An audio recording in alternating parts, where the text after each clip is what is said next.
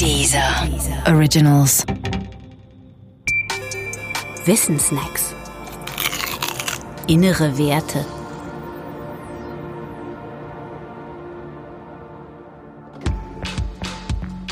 Testosteron. Vor dreißig Jahren hat nur die Fachwelt von jenem Stoff gesprochen, dessen Namen heutzutage jeder kennt. Dem Sexualhormon Testosteron. Das Wort Testosteron ist in diesen Jahren zum Symbol geworden. Zum Symbol für Männlichkeit in einem guten wie in einem schlechten Sinn.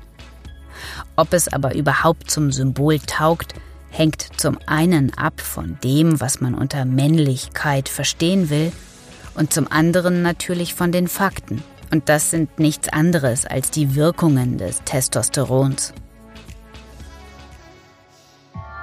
Unstrittig ist die Tatsache, dass alle Geschlechter Testosteron im Blut haben.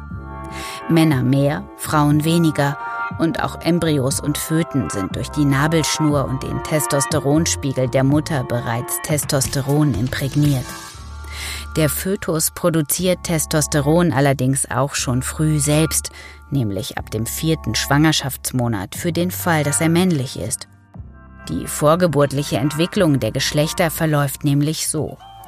Ausnahmslos jeder Fötus entwickelt sich zunächst auf weibliche Geschlechtsorgane hin.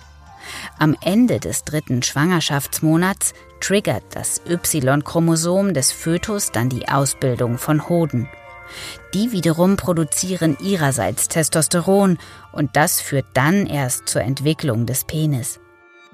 Bleibt die Ausbildung von Testosteron aus, passiert nichts weiter, sondern die Entwicklung weiblicher Geschlechtsorgane schreitet weiter voran.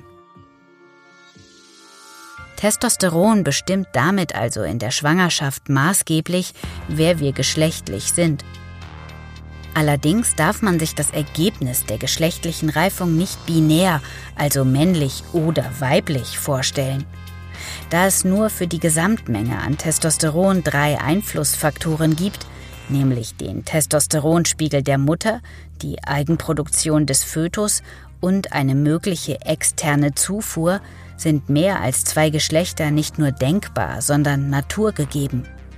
Darüber herrscht Einigkeit, genau wie über die Notwendigkeit von Testosteron für Bartwuchs und Muskelaufbau. Strittig ist allerdings der Einfluss von Testosteron auf das als männlich oder weiblich geltende Verhalten, insbesondere auf die Aggressivität. Macht mehr Testosteron wirklich mehr aggressiv, wie behauptet wird? Ist Testosteron der Grund dafür, dass männliche Jugendliche mit dicken Autos und noch mehr Motorenlärm einem Imponiergehabe frönen? Ist Testosteron am Ende der Grund für Kriege? Vermutlich ist das nicht so.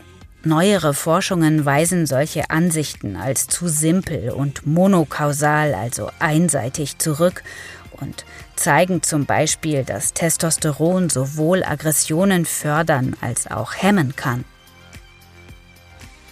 Die Sache mit dem Testosteron bei der Aggressivität ist aus heutiger Sicht mindestens genauso kompliziert wie seine Rolle bei der Ausbildung des Geschlechts.